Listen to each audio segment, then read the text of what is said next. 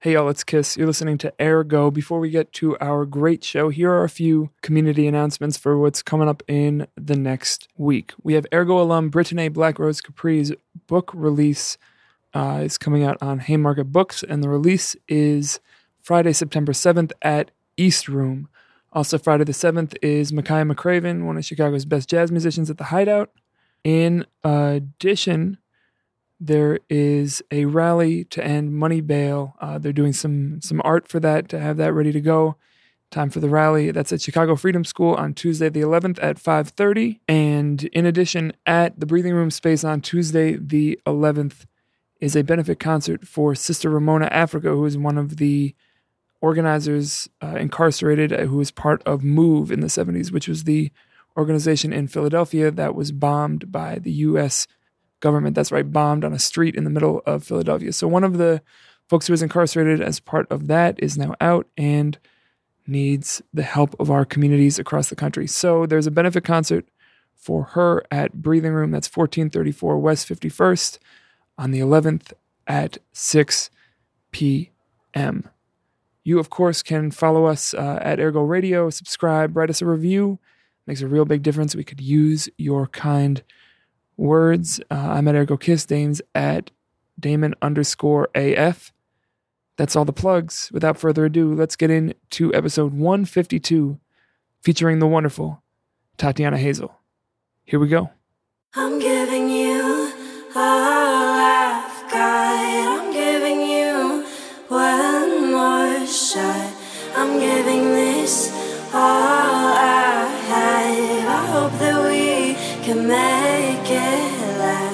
Hello, Hey, what's up? you're listening to Ergo. True. I'm Kiss. You are. I'm Damon. And what we do here is showcase the folks reshaping the culture of our city for the more equitable and the more creative. Uh, we have a very special guest in Ergo Studio C with us today, which might be making the move to Ergo Studio A. This is a, a I I think it's worth saying you might not make any difference to you as listeners, but moving forward, we're going to be probably recording a bunch more in the Cards Against Humanity post live in the studio other than live on the radio. You might notice a difference, you might not, but uh, just know that Damon and I are no longer sharing a microphone. We have better beverages, we have more relaxed chairs, and uh, things are getting cushy. How you feeling, Dame? I'm feeling good. I'm uh I'm living this life, man. You know, and the the roller coaster is always rickening, listening for the ticks before the drop. You should write horoscopes. That was appropriately vague. you know, you know the tick tick tick tick tick. Yeah. That's that's how I that's how I feel. How do you feel about roller coasters? And then I promise we'll get to our guest. I'm not, I'm not a big fan. I, I think something I've I learned about myself is I am I am not usually drawn to things that are a simulation of death. mm-hmm. right? Like the, I'm I'm not against adrenaline and like activity, but things that are like, oh, what excites me is that I should die doing this, but we have a contraption that stops me. That at the last minute, at the nick of time, So picks I- you up. Yeah. So I- yeah, I'm not I'm not a big fan of like tricking my body into thinking it's gonna die. I feel the exact same way. Nah. Glad that we're in agreement I on don't that. want to be a party pooper about it. Like I'm not gonna have, do a big fuss or a stink. Like I'll get on the roller. oh, I'll fuss. I'll You'll stink. Fuss, you'll fuss and stink. I'll fuss and stink. Oh no. For uh, for my girlfriend's birthday, I bought her two tickets to Six Flags, and I am not taking the other. That is a true story. She will be going with her mother this weekend. But I just want her to be happy, you know. Um, without further ado, uh, I'm really excited to welcome our guest today. She is a wonderful singer, musician, songwriter, designer, uh, and um, icon in the making. Let's say that's that's the term I'm going to go with. You, you got to take that. Tatiana Hazel's here. Hey. Hi, thanks for having me. Quack. Oh wow, That's what we do. We do our own I'm sound. not, I don't have one. No, That's That's fine. fine. That's on us. The small delay before we did it made it so much that weirder. was awkward. Usually we do it like right into out of the name, but we were like, Ah. you said hello first, and that sounded like that was our response. and I thought we were just gonna go without it, but then he started. Like, oh, I got to jump on that train. we didn't tell you that that's what the show does. Is you speak to us in real words in whatever language, and we just speak in animal sounds Oh, back. perfect. Yeah, we, it's we, a different we work really hard to make you uncomfortable. That's why you have the dental. Yeah. David came in with some with some dental floss to You make know? this work. Four of them. So we always I had five, but I dropped the first one. R.I.P. We always like to start the show the same way, which is talking about dental floss. No, which is uh, with a two part question. Ooh. In this time, in this moment, in this season, how is the world treating you, and how are you treating the world? Ooh. Um, I would say the energy is the same both ways. It's pretty good right now. Yeah, things are going well. Care to be more specific? What's going? you should also write horoscopes. Uh, what, what what's what's been going good? What's a good thing that's happened to you this like week, couple weeks? Yeah. Um. Well, I just got back from LA. That was cool. Um. I played like a couple shows out there, and um, yeah, just had like good meetings. I got like the first like label talks and stuff Okay. happen. So that's always cool. And um, yeah, just like you know, every day is just a new email and like interest and stuff. And like as a person doing everything myself, it's just cool um, to get like some recognition. And stuff. You're, So, you're yeah. keeping up with your own emails. Yeah, That's yeah. impressive. That is, yeah. Draining. And is, and is a that a uh, like a like a choice to have you be the one who responds to the emails? yeah, I'm like super like I'm. I'll sure. I'm sure I'll let go of that eventually. But I'm just like a control freak where Mhm. I like don't like if I see someone else say something and I don't like it, I'll like freak out. So I just do everything myself. I Is just- that based out of like an experience that has happened, or the fear that it, something would happen? I don't know. I guess the fear that something would happen. I've just always been that way. Like I was like, I just remember in school, I would even be like that person who like, if you get a group project, I'd be like, I don't even care if you guys do any of the work. Like I'm gonna get a good grade and I'm gonna do everything. So I don't know. I just like haven't let that go. so, so you, you say to prevent a freak out. Are you are your freakouts We, we, we're internalized? going right into Oh, it. yeah, yeah. Are your freakouts internalized or externalized? Like, do you freak out on people or do you like freak out within yourself? no, I'm like really bad at like like you have to really make me angry to like for me to act a certain way towards you. Hmm. Um, it'll mostly just be like internal, and then I'll be like. Please don't do that or something. something super like I'm the same passive way- aggressive. I'm the same way. How about you, Dan? Are you? I, I'm definitely like there's a there's a storm inside, but it's calm waters outside.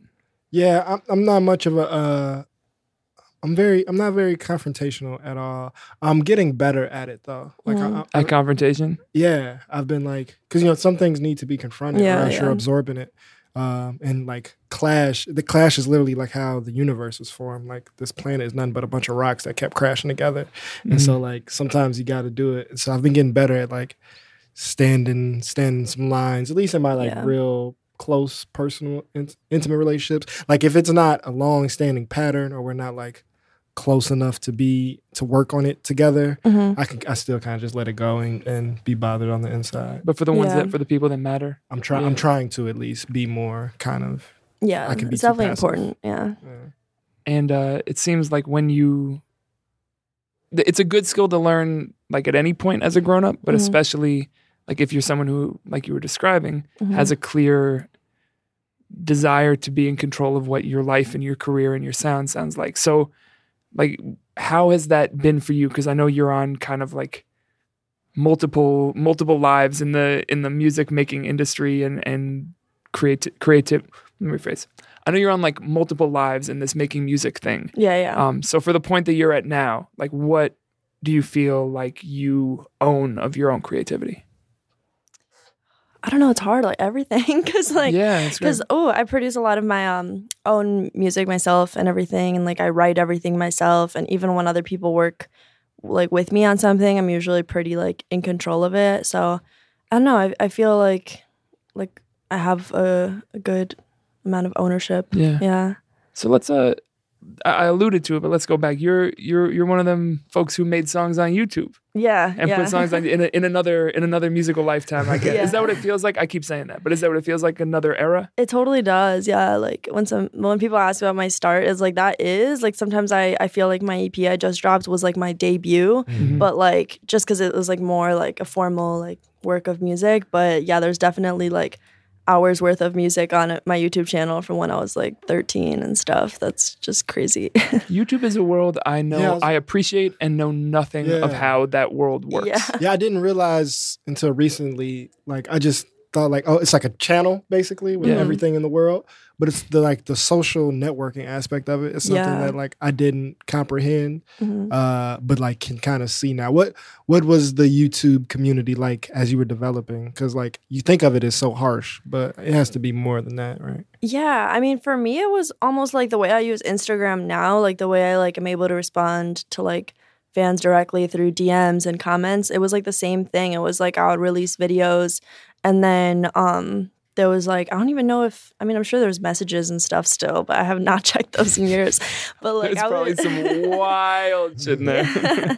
but um yeah, I would like re- always respond to people and like that was like the people that I would always remember that would like consistently watch. So it was like definitely like a sense of community. Um but I never like really interacted with like other YouTubers and stuff like that. Mhm. It was mostly just like viewers. yeah. Yeah. So you, you said you were 13 when you started doing that. Yeah.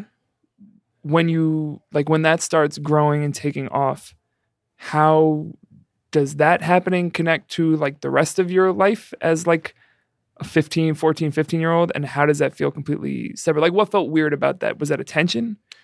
Yeah, kind of. It was like mostly just because when I started uploading it, it wasn't like, oh, I'm gonna put this out into the world. It was like I was making music. Um, it was my sister's laptop. I didn't have a like Mm. MacBook when I was Shout out to 13. sister. Yeah, yeah. to sis. Yeah, so um, she was like going to college in New York and stuff though. So I would kind of like make the videos and be like, well, I have I need somewhere to keep them. I didn't know about like hard drives or anything like that, so I would just upload it to YouTube because that's like where I would watch videos. So it's kind of just for myself to have them. And then when you know it was like thousands of views, I was like, wait, what? like it's not private anymore. and then um, it just made me take it more seriously. Like people at school started really like liking my stuff, and I it just made me realize like it's what I actually wanted to do as a career. It wasn't just like oh, I want to be a singer, you know, Mhm. maybe anymore. It was like, yeah, I want to do this. So where'd you go to high school? Um, it was out. I grew up in Chicago, but I moved to Joliet for high school. Mm. Yeah, so I was out there. Home of the Slammers. That's their independent league softball, uh, minor league baseball The team. more you know. I didn't know. I, There don't you know. go. I hate sports. Yeah. I've never been, but they, speaking of Cards Against Humanity, they own the naming rights to their ballpark. Just some fun facts for our listeners out there. They renamed the ballpark the Cards Against Humanity Baseball Place. That was their big creative name, which I thought was really funny. They're so silly. Uh, so that that's a that's a was that a j- a jarring move From here to there. Yeah. Yes, absolutely. Talk talk about that. Talk about that transition. Give us a, a sense of that Joliet life. Yeah, it was The mostly Joliet just like. That's a, that's a good name for a baseball team. The yeah, that makes Jol- it sound cool. So the I Joliet don't know. Yeah, there we go. Um, it was just like I mean, I was never a super social person even living in Chicago, but it was more just like I was surrounded by, you know, more diversity and everything and um so the move out there was just like I had nothing in common with anyone. We were one of the only like Mexican families there, so it was just like really hard. Um and I I got used to it and I like made like like two or three friends like Mhm. the whole time I was there but um it was just really hard because i is mostly what sparked me making like Hmm. like focusing more on my music though because i was like okay i don't have any friends i never went out to parties i never hung out with people so it was just like all i had to do was like sit at home and make these videos and stuff so yeah, Yeah. it kind of helped in that way Creativity is a weird thing like that. Like it serves roles sometimes when you don't even know that that's what it's doing. hmm and then you don't know what it's going to lead to. But the fact that like you go, at least I have my creativity hmm as a thing uh, to turn back to. What was um? Let, us do the the fast forward to now, looking back. Like for you now, looking at fourteen and fifteen year old you, what's something that you appreciate about how fifteen year old you saw the world that you try to carry with you, and maybe something that you would not like scold them for, but be like, hey, you should know this. Um, I mean, I definitely appreciate the fact that I was just taking myself so seriously, like at such a young age, and that I was like focusing on like my music and stuff. I, it wasn't just like a hobby or anything for me. Like I was really taking it seriously. Um, so that was cool. But then, like once I was maybe like 17 or 18 i guess i would have just told myself then like keep this like focus because around that time i was like i took a break from my youtube stuff and i was just like going like coming back to the city all the time and going to like raves and all that type of stuff so it kind of like took like a break to like live to make more music but i wish i would have told myself to just like you know stay more focused during that time Hmm. yeah That's a threshold I've never crossed. The rave The- threshold. The, rave line. oh my god it's uh, that's weird I, I think it's very funny if in the first 15 minutes we've asked you to describe both Joliet and a rave. So G- Give us Yeah, a, it just a little sounds like a snapshot 90s of that movie Yeah. what's what's that rave Chicago early 2010s rave life? Like, yeah, I don't know. I guess it was different for me because like I was really young, but um, my sister, my oldest sister, had a bunch of friends in that community that were like you know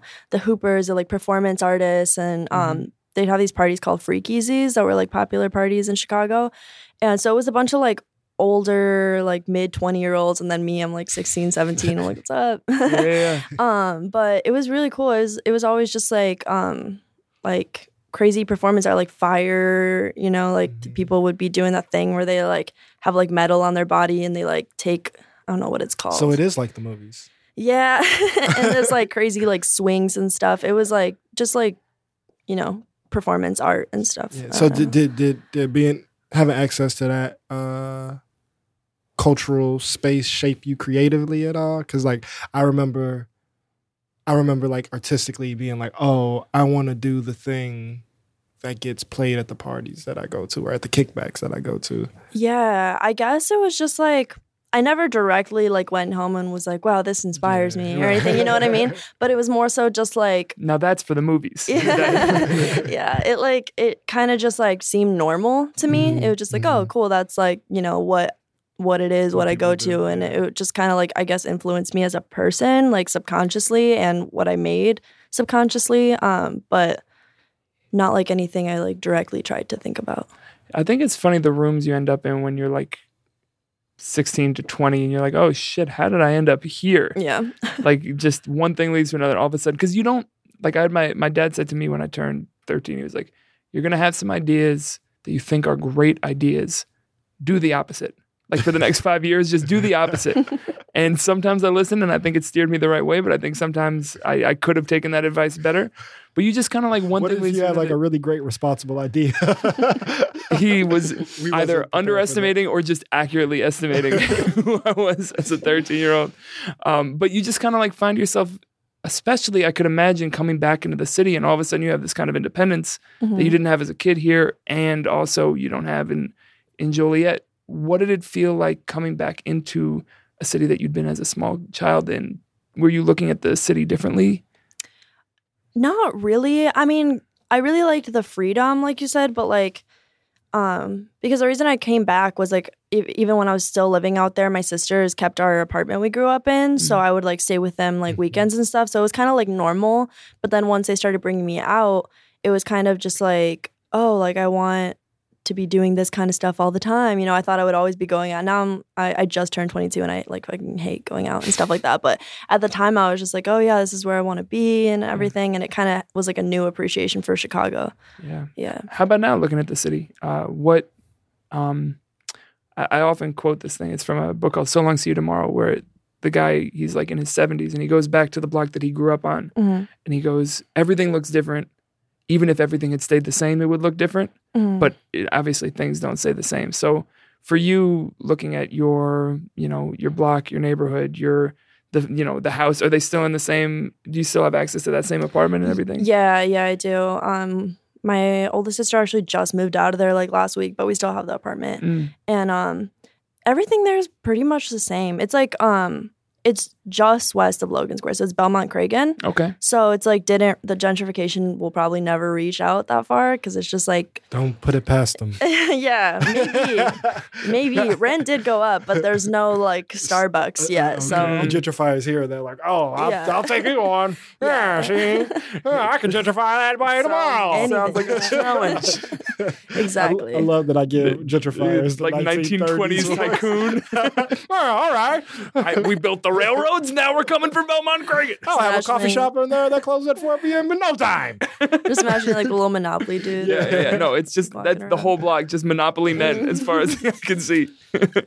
um, so that now are you like still staying back in that same neighborhood or same area? I'm in Logan, so Mm-hmm. I'm in the gentrification like Mhm. heavily. There's like an intelligentsia walking distance. It's all the way there, which is like crazy to see, but um it still feels the same sometimes. Like there'll be like um block parties sometimes I'll walk past still and like a lot of people are still there that used to live there, so it feels the same honestly. I just feel like like Chicago just starts to feel like a small town when you've been in it for too long. So then I go to LA or New York and I'm like, oh my God, but I, I love it here still. Mm. Yeah. Do, do you have touchstones, whether it's people or businesses or like architectural Mhm. buildings that for you are like, no matter how many fucking intelligentsias they open, like this is home? Um, I don't know. I guess like the the actual like Logan Square like monument in that park Mm. because it used to be just like I mean sketch people still hang out there but it used to be just that like you couldn't go there to just like chill. And um but i i like went there a lot and I like still do. And um I don't know like I've been living in Logan for a couple years now and it's just like I'm home all the time working on music so that's my place where I'll go and like I'll sit in between like and just get outside and like I would go there every day for so long that is kind of that spot that's like I don't care all these businesses are opening and closing around it but like the actual like monument's been there for so long so Yeah, it's the public. It's Yeah. like it's not a shop. It's not something being sold to you. It's like Yeah. that's those are the things that hopefully last or like the real like things for the public. yeah yeah So it, I'm hearing like a, a, a theme. Would you say you're really um isolated in your creative process? hmm yeah no hesitation. yeah i'm like a super introverted person it like changed for a little bit i was like like i went out for a certain amount of time in my life just to like meet people Mm. and it worked and now that i know everyone i'm like okay i've met everyone bye like i'll i'll I've text met you yeah, no, I'm right. I'm right. We're, we're speaking the same. But that's the tricky thing, right? Is that you you still then like in order for those relationships, at least like professionally, but also in friendships, yeah like it's not a. If you wanted to get past the, like, hey, we say what's up thing Mm-hmm. when we see each other, then you can't just go back inside, which is my impulse too. Is Yeah, I'm just like, well, acknowledgement is enough that I Mhm. exist, and I'm gonna. It's much more comfortable to not do things than to do things. yeah yeah So so how are you finding that balance now? I guess it's just like um like the people that I've met that like I actually really like and like Yeah, mean something to me. key. It's like whenever they're having something like I'll hate going out, but then if it's like my friend's birthday, I'll be like, okay, you know, I'm gonna go to that and like show support. Or my friend is having a gallery, like I'll show out to like specific things for the people I care about and like support. Um, but it's not so much just like going to parties just because anymore. Yeah, Like it's not. networking. It's not quote going out. It's like going to a thing. Yeah, I, yeah, I had a um I had a phase where I feel like I went out and I feel like I've met I met and kind of I'm not like super plugged, but I feel like I kind of know everybody. Mhm. My biggest fear is new people. like like it's like I made my round around the board a couple times. Oh, know everybody- It's like if you just add new squares. It's like what Wait, there's a whole new batch of everybody that I have to like. That's new that's, new Monopoly men. Yeah. I can't keep up. That's my fear is that there are going to be new people that, that show up and they make their own. And there group. definitely still are. I don't feel like I actually Yeah, guess know what? everybody. There will but- be new people. No, I like this premise of like, no, this is it. That's that's all there is. I, Yeah, yeah. no, new acquaintances.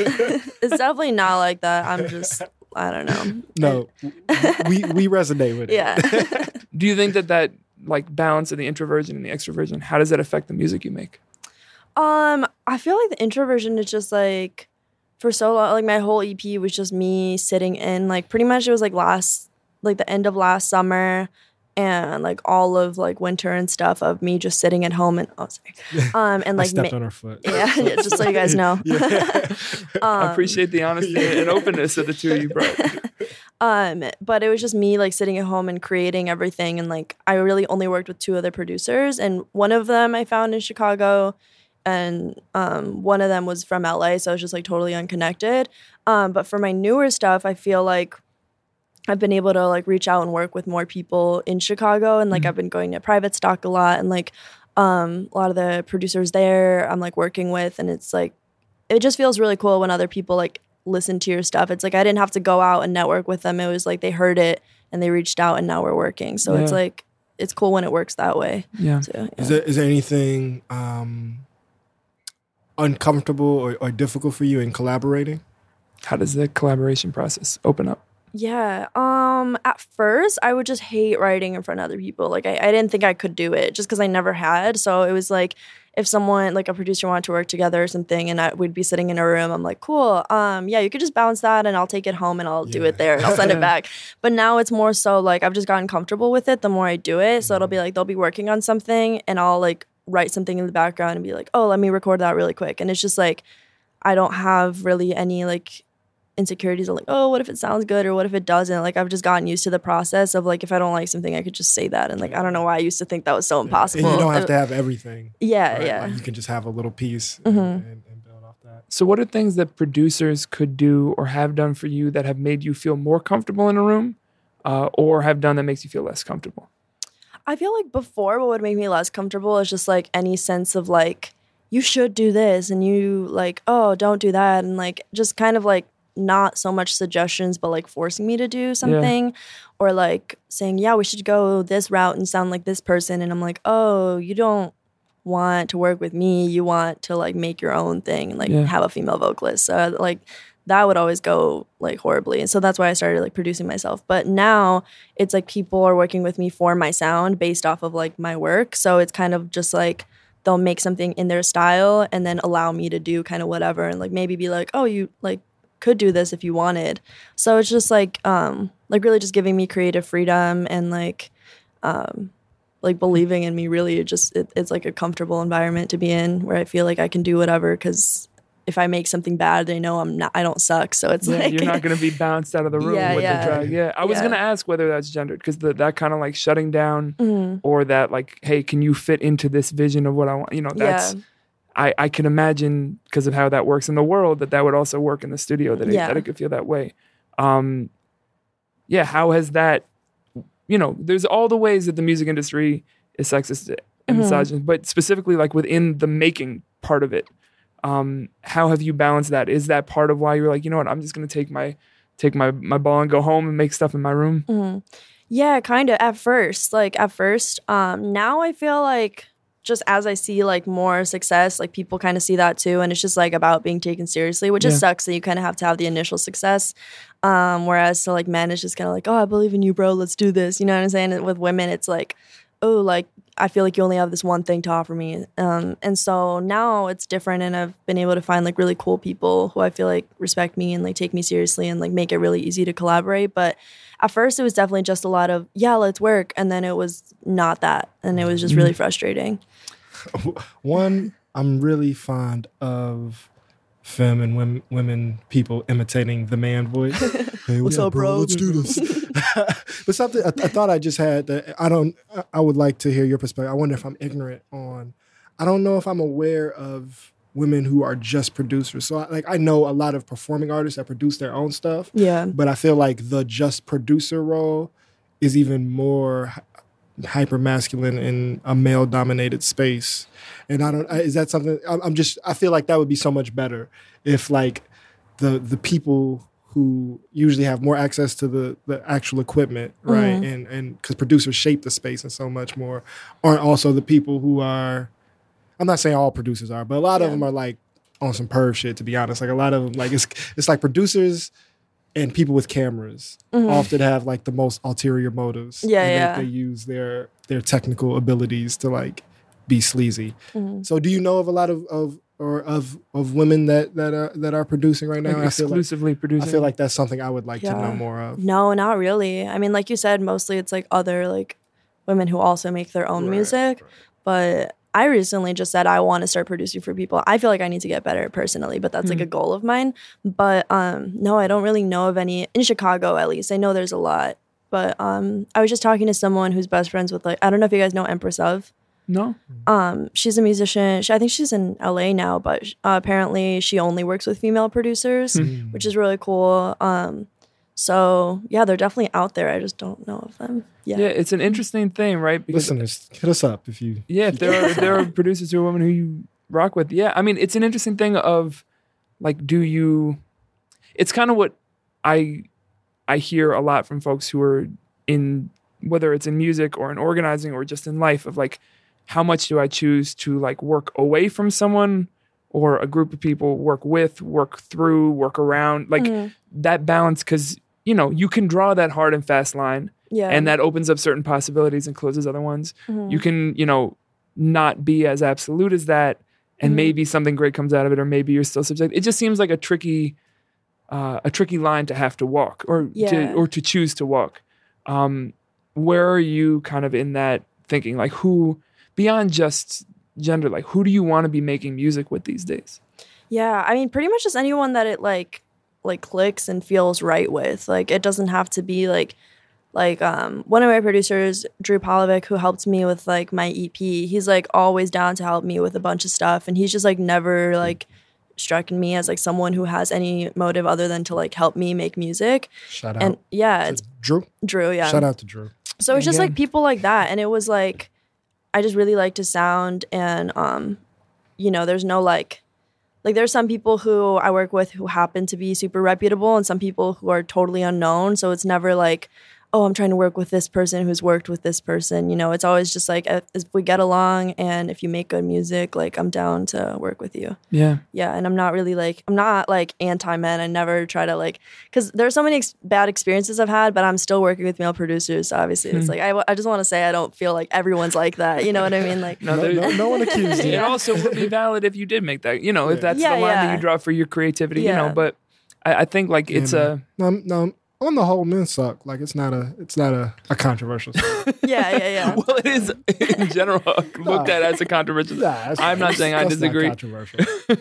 but with the um it's it's just interesting the parallels because the folks who you know you mentioned a couple names who are not people who are kind of in our immediate sphere and there's ways that all these patterns like get mirrored uh, regardless of what kind of music you make and part of why I'm really excited to have you here is because the music you make is you know kind of a a separate if parallel world from a lot of the folks we talk to Yeah, so, you know, I say this in the fully positive way of like, I love the way you imagine pop music. Mhm. Like what pop is as a listener to you is something great. yeah. Um, and so I'm curious, how do you think of that word? What does that word mean to you?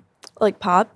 Yeah. Pop is just like, I mean, it's always been popular music. You know, at one point, like Elvis is pop, and one point, you know, like it's constantly changing, and like some, like sometimes hip hop is pop. Um, so it could be anything, I think. And like for me, it's like sometimes I make indie pop, sometimes I make Latin pop, sometimes I make things that are just straight on, like trying to be like this like mainstream thing. But I feel like it's really cool because no one on the indie level of like doing everything themselves and like producing themselves is like I want to make a pop song. I feel like no one's like really Yeah. aims for that. You know what I mean? it kind of like some people aim later. and then it's terrible. Yeah, exactly. It's like too much trying to be that. I just feel like that's what's always been easiest for me to make. Hmm. Like now that I'm like less like I don't know, when I at one point in time I was like, oh, I hated like pop music and I just wanted to make like you know, this indie stuff or like garage rock stuff and I'm like, okay, I'm just to do what's natural to me and that just happens to sound like pop. So um yeah, I don't know, pop can be anything that's popular. What would uh what would to go back to 15 year old you? What do you think 15 year old you would think of the music you're making now? Um, I have no idea. She'd probably think it was cool. That's, that's good. You would She'd hope. That's probably like start. it. She'd probably be like, "What are you doing?" But not in a bad way. Just like I don't think I ever thought that, especially because I never, I didn't want to sing in Spanish for a really long time in my Hmm. life. Um, and I was working with like, uh, when was it? I think I was like 15, and I was like being flown out to New York to work with like a producer there. But um, I was making stuff in English, but everybody who I had like ties with in that industry was all like on the Latin side, and I was like, I don't want to be pigeonholed. Like I would rather not do this than like just do something that I don't want to do. Yeah. And I didn't want to be in like at that time it wasn't like a crossover. It was just like the only like um Latinas in the industry that I knew of were over sexualized in like a certain way and I thought that's what I had to be in order to sing in Spanish. So I was like, no, I don't want that at all. I was like so anti.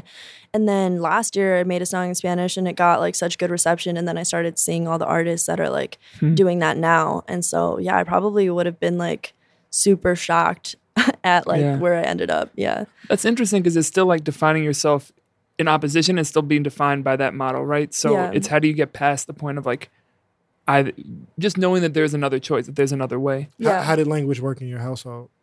Um, I mean, both of my parents are from Mexico, so Okay. they like primarily speak Spanish, but they also speak English. And like, um, I feel like I learned Spanish first just from like my household, but um, once I started going to school, it was kind of like difficult um to like balance both. I feel like because I was like with friends and stuff, like I was learn, I was practicing English more, but it's always been a balance. And then I would go to Mexico and like live there every um every year for like two months. Oh. So it was good practice. But then um like shit just got bad over there. So I stopped going and it kind of like lost like touch as much. So like I feel like I'm not as like I'm fluent and everything, but like I just went to Mexico a few weeks ago and like there were certain words that I'm just like, oh, what is this called? Like, yeah, not as fluent as I'd like to be. When the, the tongue just gets like a little chunkier, like a little Yeah. clunkier in your mouth, you know? Yeah. S- So I, I I asked that like to, because I'm wondering, did taking that step and like kind of going out of your comfort connects you with family more, or did they? How did they feel, or you know, what was their appreciation for for hearing the Spanish stuff? Yeah, they definitely appreciated it a lot. I think like my cousins in Mexico, because I feel like they always think that like once you move out here, you're kind of like anti, like or not proud of like where you come from. Um, and we just hadn't talked like since I used to go there all the time. So I feel like when I went and like I I'm from Durango and like the the symbol there is like a scorpion and I got it tattooed and they were like, Oh my god, is that for like Durango? I was like, Yeah, and they were like so stoked about that stuff. like that I'm like proud of where I come from and that I'm like representing that. They're like super excited about it. Um yeah. Is that where you were when you were just back there? Mhm, Yeah. What was it like being being back for the first time in a while? It was really nice because like um a lot of my family has moved out and um like even the ones who al- always lived there like some of my cousins just moved to California so it was like everyone was back. And um it was cool. Like the town itself is always the same. Like everything's the same. There's like one gas station. There's like nowhere to do groceries. There's like super small like all farmland like the same people one tiny church. Like everything's exactly the same but like with my family being there just felt so nice i was like oh my god i want to stay longer like yeah What what, what did your uh, parents say when they first heard the the Spanish? They were so caught off guard because I didn't even say anything. I just sent them the song, like no context. Got and 'em. they called me and were like, "Is this you? Like, what's happening?" And um, they also didn't know I produced like the beat and stuff, so they were just like, "What?" what? um, but um, no, they were they were excited about it. They were just like, um, I feel like they're never really surprised at anything. Like I'm always like, "Look, I did this." They're like, "That's cool." Like I figured you would. And I'm just like, "What?" So you know, I know, I knew we. t- 25 years ago, we knew you'd be on YouTube. Like before YouTube existed, that wasn't Literally, surprising at all. Yeah, yeah, we had it all planned out. Um, I think at this point, I'm gonna probably just put that song in, just since we've been talking Yeah. about it so much.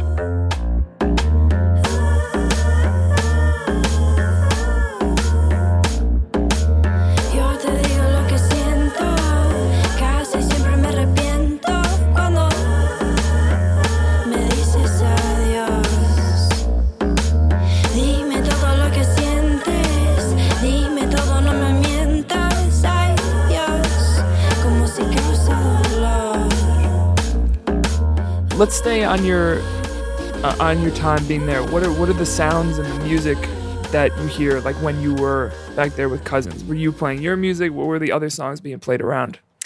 Um, it was mostly like in uh, like summertime thing is like banda, so it's like these bands who play like the same. They all know how to play like the same like hundred songs, and people just request them. So like live music is so big. So it was mostly like that. It wasn't anything like contemporary or like anything.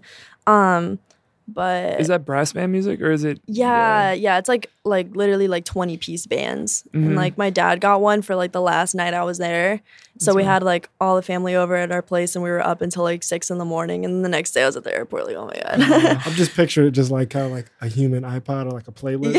Like the fact that there's these hundred songs, and you just like That's the repertoire. yeah, it's crazy. You have to know everything. And it was just like, you know, we have a bunch of food and we set up tables and everyone's just there until like really late, like and just singing all the songs. And it's it's just like such a I don't know. It's such a That's cult like yeah, Yeah. yeah. Brass band music is the coolest thing because so many places have their version of that that revolves around brass instruments in different ways. Mm-hmm. Like whether it's dancing, whether it's like the, the that kind of like you buy a band to come for an event, and something like that. I Mm-hmm. was at um, my dad plays music from the Balkans, like Serbia, Macedonia, that part of the world, and they have Mm-hmm. a really strong brass band tradition.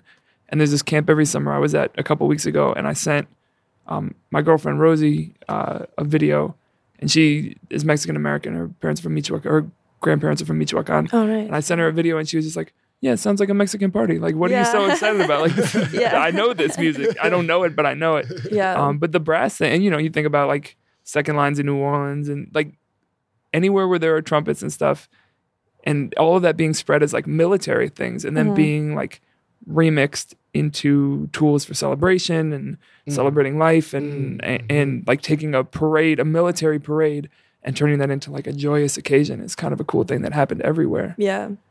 That's not a question, but No, it's something was- I've been that- thinking no, about yeah, a lot. Yeah. Yeah, no, I mean, I think that's what. Wow, that was deep. I didn't even connect that because I'm all about how do we like take back and reframe things that are violent and destructive. Yeah. and This is a it be- perfect example. Yeah. You know, all the the French horn and the trumpet and the, the that was all like used for going into Yeah. battle and you know around the world. Which also it's is just a weird thing. Like, why did why did they start doing that? Like, they wanted a little harmony before. Like, Hey man, brass is powerful. It gets the people going. we're here.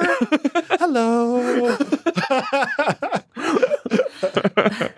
That's great. So what? Let's let, let's kind of stay on that. What is it that you're uh, hearing? You know, if that's the summertime music Mm-hmm. there, and we're talking about in different parts of the world. What's been your uh, your summertime soundtrack this summer, Oh my gosh, it's so different. It's like, whew, that's hard. or a couple of the tracks off the playlist? yeah. Um, maybe like I really like Mitski's new Mhm. project that came out. That was cool. Blood Orange. Yeah. Um, Oh, I haven't listened to that new one yet. Is it good? Yeah, it's It's really good. good, okay. Um, Choker just got put onto him. Hmm. Yeah, he sounds like Frank Ocean. And someone told me that, and I was like, no, wait, like who sounds like Frank Ocean? Yeah. And I was like, oh shit, he sounds like Frank Ocean. um, yeah, he's really cool. Um, oh my god, there's just like so much. It's crazy. It does seem. I was having a thought today, and it applies to music too. But I was listening to someone talk about like the Emmy-nominated TV show that they created that I had never heard of. We might have hit, like you know, they have like peak population where like it starts to dip. Mhm. We may have hit peak entertainment. Like there might just be too, Too much, much and it's gonna have Yeah. to take a step back Yeah. because there's just way too much. Those are all projects that I'd be interested to hear. There's so many shows, like, yeah. and I've just been watching The Office. yeah. It- it- If I'm it- being honest. unless the cost goes down right Mhm. like if it if it as it becomes more accessible to make things so as we can keep making our own music and keep making our own content yeah. you don't need millions of people to watch it if it's more sustainable to make right then i guess the goal is like is the goal to have millions of people watch it or, or hear it so let me Yeah. since you're one of them artists you hear about let me ask you what's the how many what's like what's peak tatiana listenership not number wise but like Mhm. how many people do you want in the room when you're singing your song how many people do you want like engaging with you is that part of your thought process Yeah, I mean, definitely just like I don't know, as many as possible. I've never set like like a cap or like I I set goals, but like day to day things, Mhm. and then like my end goal is just like I don't want to have one because I don't ever want to reach a point and be like happy. Like I kind of just want to go for however like far I can, I guess. Um, but I don't really keep that in mind when listening because like I find myself getting really blocked. Like if I'm like, oh, I need to make something that's totally pop that everyone's gonna Oh, love yeah, yeah. then I'm like, oh my god, this isn't it, but it could be something else that's good. So I just like try to not think about any of that, and like, especially because I think about like when my music started getting listening to, I, listened to, I wasn't thinking about that, and it just happened. So I'm like, if I just keep doing that, I'm sure people are gonna like it. I don't know. Yeah, yeah, Yeah. Whether that's which I think it is true, whether that's true or not, it is just like a better way to walk through the world. It's Like it's a much better, yeah, more pleasant Yeah. way to make. yeah speaking speaking of uh, of, of making i think we we've talked a lot like about like the social aspects of of your creation process but like technically what are we can even frame it like this like going back to your younger self so like first few youtube uploads what are some technical things that you're learning or growing in that ha- that has taken time or that you did not know five years ago or 10 years ago or for someone who is like listening and trying to develop their own processes what are some skills and lessons that that you're developing like on creating, you mean? Or mm-hmm. so you know it could be in the writing process and production and vocally Things you're thinking about. Yeah. Yeah. Yeah. Um, I guess it's more so just like allowing myself like time. Like sometimes I would like sit down and like force myself to like make something because like I have to. And especially now that it's like like sometimes I write for other people, so I'll be like, oh my god, I need to do this, and it's like don't like what what I've learned is to never force myself because even if I do make something, it probably won't be good because it was forced.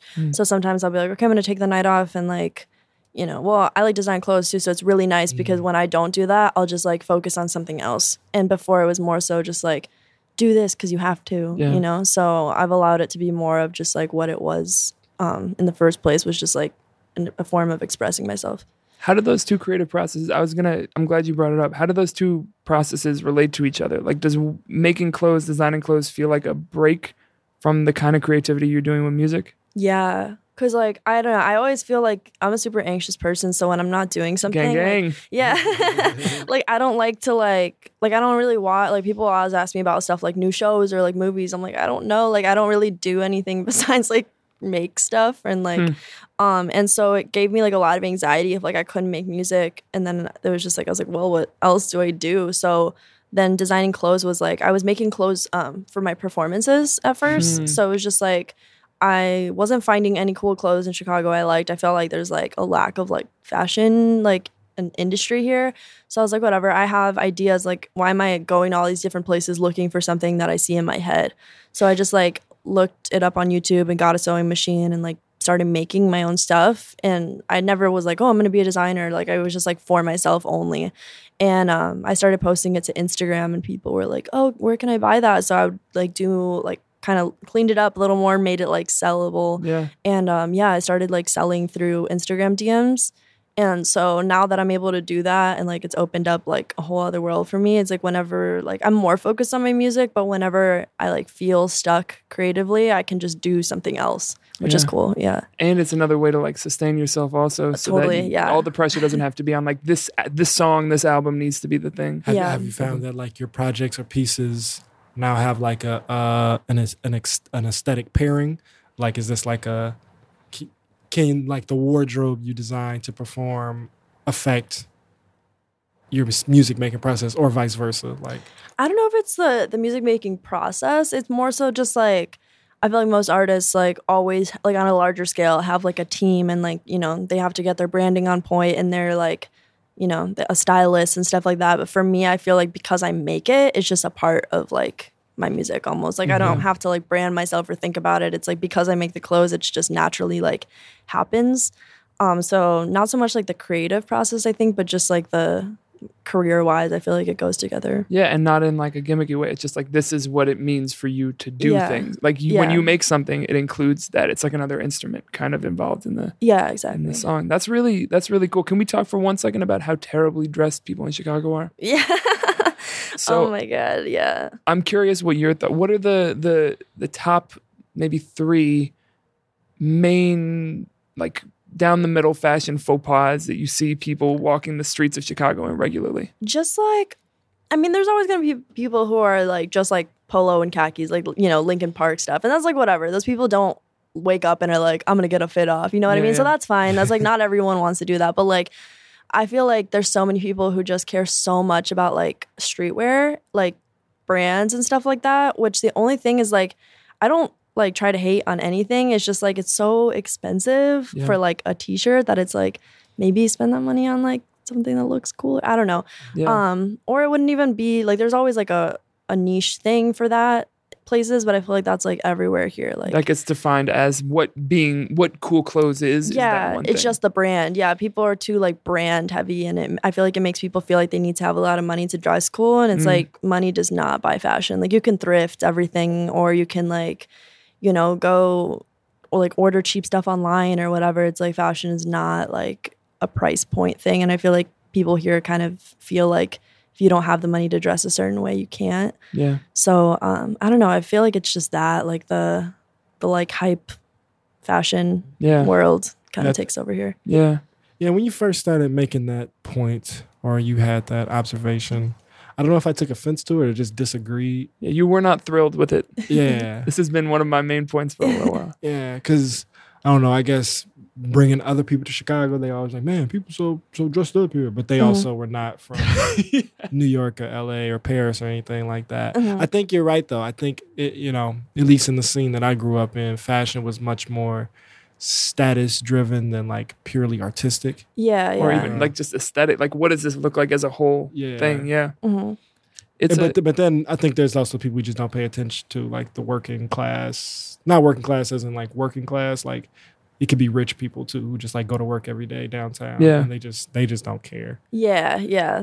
it's That's been it's been a real real battle for me to not just regress to the mean like not that i'm like a super fashion forward guy but Mhm. I had a day when was that like two weeks ago i came into the studio and i was wearing like like bummy sweatpants and Mhm. dirty sneakers and a t-shirt and i was like oh and i had a cap which i never have and i was like oh shit they got me yeah.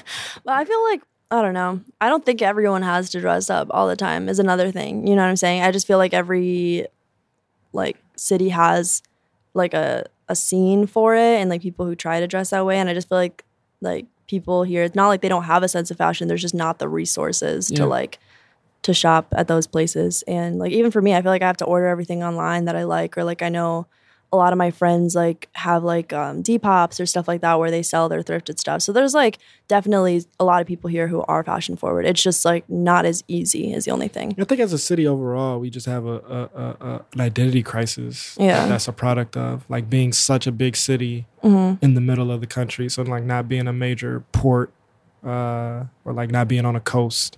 Yeah. I think throws us off. Yeah. To this point, I think it's important that we discuss your pants. I know it's audio, but I think this is an important piece to, to have on the record. Okay, how would you describe these pants as a, as the only fashion designer in the The room? pants are cool. They're they're just trip pants. They're like like always like a throwback. I feel like because They they're just like yeah, like the you know the old school like raver like goth kind of Yeah, for those listening at home, we're talking multiple like metal chains hanging off of them. We're looking at like like they're not JNCOs, but they like are It's- on that it's- scale. it's- it, it looks like the authentic version of what Hot Topic was uh, yeah. vintage hot topic was striving. for. Yeah, yeah, yeah, I feel like like Tripp NYC, they're still a brand and everything, but before it was just like that, like baggy. Like I feel like they're just such a like iconic brand and stuff that it's like that. Even though that scene isn't like as prevalent anymore, like I don't know, I just like to rock it because it's what I identify with, I guess. But I honestly switch styles all the time, like. Like sometimes I'll wear like a frilly like floral dress and like Mm. whatever, and then I'll wear like goth like pants with chains. Like I don't Hmm. know. Yeah. just depends on the day. Like it's really gloomy out, so I was feeling like this. It is a gloomy goth day. yeah. you know. It's real gargoyle. Gargoylean. Gargoyle. Yeah. Definitely. That's a thing. so you mentioned that you were just in LA and when you when you travel, uh what are you um what are you excited to take back to here as you're making as you're making here? What are some things that you've learned or experiences you've had outside of Chicago that you feel like are informing how you're making music here right now?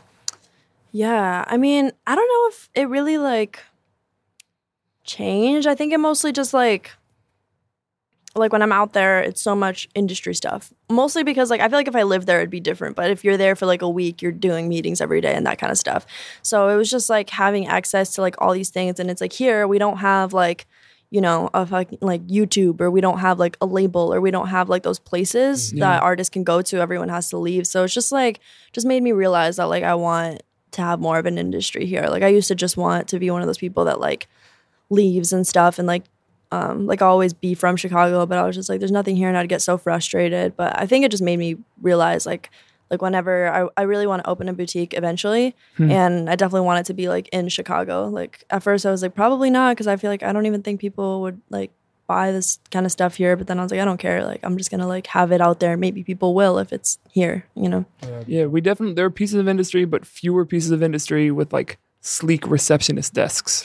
Yeah. Like I feel like that's what LA is like leading the league in. Is like you walk in, and you're like, oh, that's a really very like minimalist, clean desk that this receptionist is yeah, at right now. yeah, yeah. So, so if you're in a lot of meetings, talk to me about meeting talk because meeting talk is a thing where they like it's this weird thing of like getting gassed up, Mm. but then also like this fake like arrogance or, or you might have had good people. I don't know. I don't want to like shit on Yeah. your. There might be people that you end up working with. No, yeah. I feel like everyone was cool, which was weird, but like also because I'm in the Latin market, I feel like whenever like um I meet with people, like sometimes it's they're like Lat- Latin themselves, and so they were like there's like a like a almost like a family thing, like a yeah, and it's like really like genuine and like casual and stuff. But yeah, sometimes it's just kind of like a very form like non-personal thing it's like a very formal like here's what i'm doing here's how i can help you here's how i can help you and then Yeah. which is fine Yeah, I guess know? the meeting talk I'm talking about is very like white guy specific. yeah yeah So uh, so tell us about your project.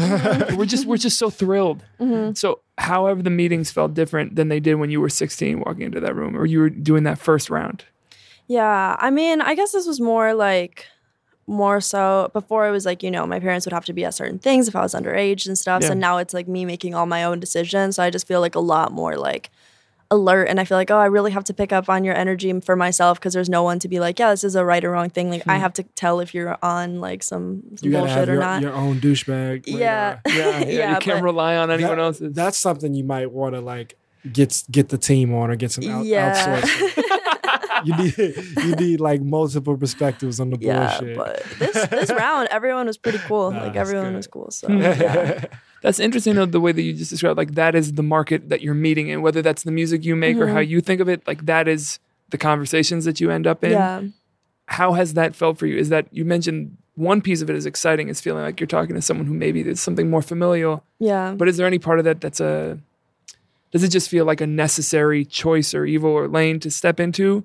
Um, does that feel weird? No, I feel like it's it's really cool because I just like I said I would never expected like my stuff in Spanish to like really go anywhere. Like I was like even when I made stuff in Spanish, I was like, okay, this is just kind of like for fun, but I'm gonna keep doing this. But like um the first song I made, Dimelo, it was like um that's how I feel like stuff started happening for me after that. Like um Marisa Gaslam, she's like the Latin pro- programmer um, at Apple Music. Yeah. and she found me and reached out to me and that's how i ended up like going to their offices and playing my project. And it was just like um you know i could speak in spanish with her like we'd go back and forth. And it was just like like super familiar stuff like that. And like people were so helpful and just like genuinely wanted me to succeed because they like saw something of like themselves i feel like in me. Like it's been a lot of like um like hispanic women who have helped me. And it's just like other people you know will see numbers or other intentions but like i feel like the people who have been helping me um i've been like super grateful that they just really like are just want to see the culture like you know people in the culture strive Is there anyone for you who you see who you want them to succeed because you see something in them that you see in yourself?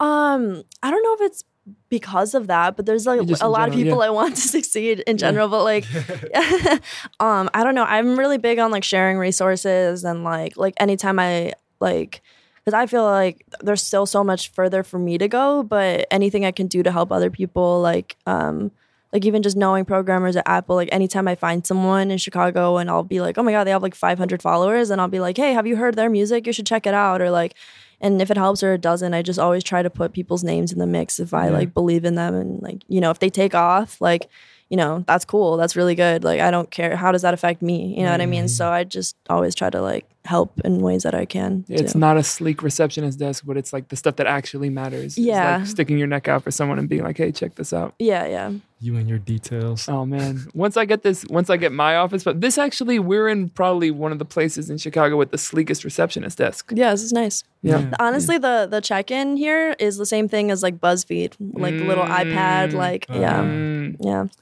fancy. yeah. Who would have thought it? Yeah. Anyway, I think this is It's uh, this is the time to move to really the most important Most- part of what we do, and I'm going to is- let Damon this take why it we're away. here. So we've we've gone deep into the story. We we got a little bit of your roots, you know. Uh, but but this is this is this is what we have you here for. We we are on a crusade. Uh, this is this is a campaign we've been doing now for a few years. It's a game we're gonna play. You're on the hot seat. Oh Uh, my for God. you, I, I think we'll expand the confines a little bit, but we'll keep the name. Uh, does that work? Yeah, we're really building suspense. Yes. Oh so God, there's I'm a second. nervous. You should be. You'll be, you'll be okay. No, but you'll be okay. Yeah, you'll be fine. Uh, it's a game, and it's all about accountability. There, there's a sect of the world that has run amok, Mm-hmm. and I simply just can't stand for it any longer. Not on my watch. Not while we're here, and and that population is R and B singers. So every week we invite Look at your we invite our guests to start beef with an R and B singer from any era and why. you can open up beyond R and B. Oh my god. So do you want to give a little bit of an understanding of why we do this? Like when you say run amok, like what that means?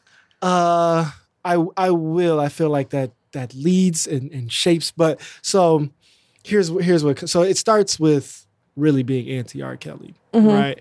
And I think he, as an example, uh, on the more serious note, right? It, it, it shows like how our dominant culture has like commodified and had this really like perverse production of love and, and romance and it's often coming from really like toxic harmful insincere places Yeah. and i think like r&b kind of being like the shirt off lovey-dovey candle music Yeah. but it can often be from like sleaze and then there's just corniness right it's just like mm-hmm.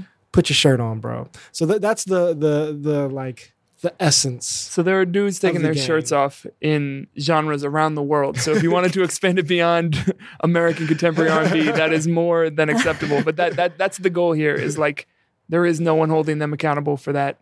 So let's let's be And it, let's and, be and, and it it also And it's, it's it as is a joke as well. Because Yeah. like R and B and beef are kind of like a, is like an oxymoron. So, Yeah. so we, we're being playful here. So And that's as I much time as we're gonna buy you. it's your turn to have an answer. Beef and R&B singer, and why? I don't know. I don't have anyone specific. I just feel like I mean, is there anyone else but R. Kelly, like besides like any other like rapey dudes that are? well, you know, there's Chris Brown. well, yeah, Chris Who Brown. really is terrible as well. Yeah. Is there someone else beyond the R and B scope that we need to be that we need Checking to know for about? the R. Kelly of blank. um I don't know. I mean, this is totally different genre of music. I don't know That's if you fine. guys have heard about all the Orwell stuff. Very briefly, what, what's the what's the rundown? There's just like so many women who are like there's like a Reddit thing about it that there are people coming forward just saying they've like hit on super underage girls and um yeah, it's like a bunch of stories coming forward and just about them being like all around like generally assholes and their like show at the metro was just canceled. And Hmm. um it's kind of just like people are acting like it's like new but they've been around for so long. And like from like i used to be in like the diy scene so i used to hear about that at the time.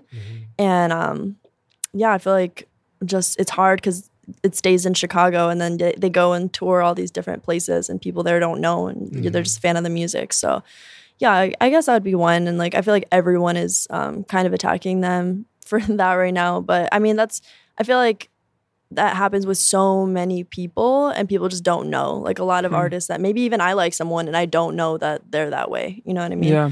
so that's Right. one of probably many but it's good that at least people are like yeah they're canceled and just like actually canceling the shows and it's actually affecting their career as opposed to like someone like r kelly who people will still play his songs. I've mm-hmm. like been to dj sets like recently Yeah. where it's playing i'm like why? Like Yeah. why? We can really do without it. yeah. Canceling a show is just a way more tangible effective thing than canceling a person. Like Yeah. canceling a person kind of means something but canceling a show actually means like this is how many dollars that person lost. Yeah. Or this is how many people didn't sit through the set. You know like yeah. that's a real tangible choice. So glad that we expanded Thank this you. is We thanks for that. expanding the scope I didn't even know. Or uh, we at you. The Orwells, Orwell. yeah orwell's yeah All right. Yeah. All right, good Yeah, to yeah, know. They just got that beef. absolutely very yeah i think they got it with everybody but uh Mhm. well glad to be one more one more slice of beef Yeah. thrown into the patty yeah um that's it after I- but um, Uh-huh.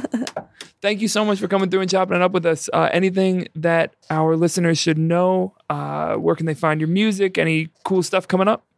Um apple music spotify you know the whole thing and then um yeah just working on a bunch of new music right now so probably another project like soon honestly before the year's over hopefully Cool. yeah We're at Ergo Radio. I'm at Ergo Kiss. Damon underscore AF. And we'll be back next week with another person reshaping the culture of our city for the more equitable and the more creative. Much love to the people. Peace.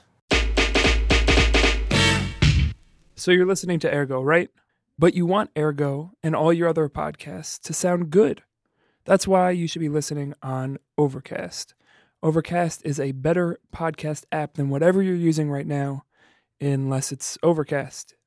Get Overcast for free on the App Store.